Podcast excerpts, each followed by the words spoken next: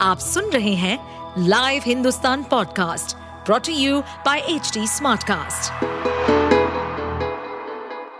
नमस्कार ये रही आज की सबसे बड़ी खबरें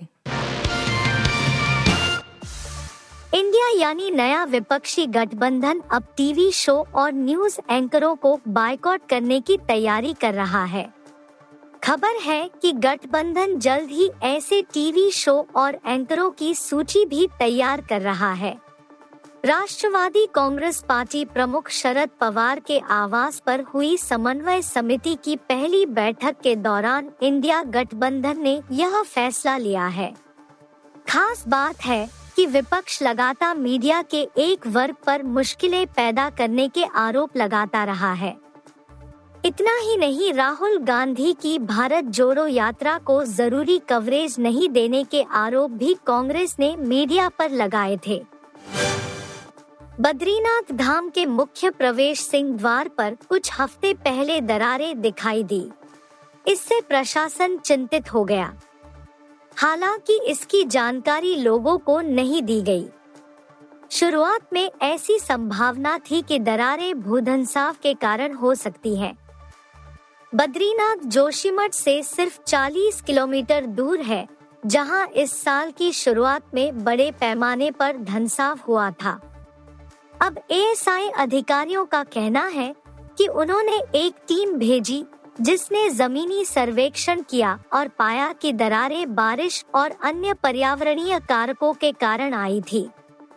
दरारों आने के पीछे संभावित कारणों के बारे में बात करते हुए एएसआई अधिकारियों ने कहा कि ऐसी संभावना है कि जमा हुई बर्फ़ और वनस्पति के कारण पानी मंदिर की दीवारों में घुस गया, जिससे लोहे के क्लैंप में जंग लग गया और उनकी मजबूती कम हो गई।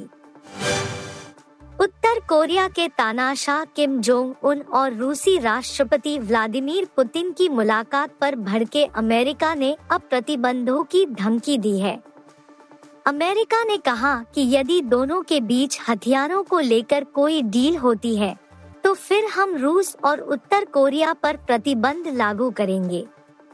अमेरिकी विदेश मंत्रालय के प्रवक्ता मैथ्यू मिलर ने कहा कि हम पहले ही उनकी कंपनियों पर बैन के लिए कई कदम उठा चुके हैं।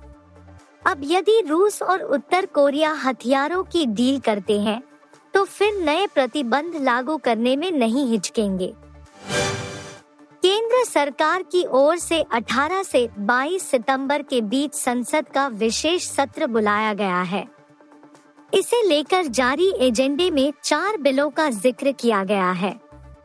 इनमें सबसे अहम और विवादित बिल मुख्य चुनाव आयुक्त और अन्य चुनाव आयुक्त विधेयक 2023 फीट भी शामिल है। बीते अगस्त में राज्यसभा में विधि व न्याय मंत्री अर्जुन राम मेघवाल ने इस बिल को पेश किया था।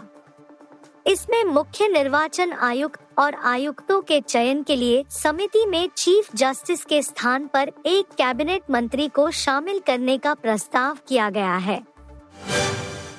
जवान धुआंधार कमाई कर रही है। फ़िल्म भारतीय बॉक्स ऑफ़िस पर धड़ाधड़ नोट छापते जा रही है। सातवें दिन के शुरुआती आंकड़ों की माने तो फ़िल्म ने भारतीय बॉक्स ऑफ़िस पर 350 करोड़ रुपए का आंकड़ा पार कर लिया है। यदि फ़िल्म वीकडेज पर इसी रफ्तार के साथ कमाई करती चली गई तो फ़िल्म इस वीकेंड पर 450 करोड़ रुपए के क्लब में एंट्री ले लेगी। कहा जा रहा है कि नेटफ्लिक्स ने जवान के ओटीटी राइट्स खरीद लिए हैं। दावा तो ये भी किया जा रहा है कि नेटफ्लिक्स ने ये राइट्स 250 करोड़ रुपए में खरीदे हैं। आप सुन रहे थे हिंदुस्तान का डेली न्यूज़ रैप जो एच टी कास्ट की एक बीटा संस्करण का हिस्सा है। आप हमें फेसबुक ट्विटर और इंस्टाग्राम पे एट एच टी या podcasts@hindustantimes.com पर ईमेल के द्वारा सुझाव दे सकते हैं।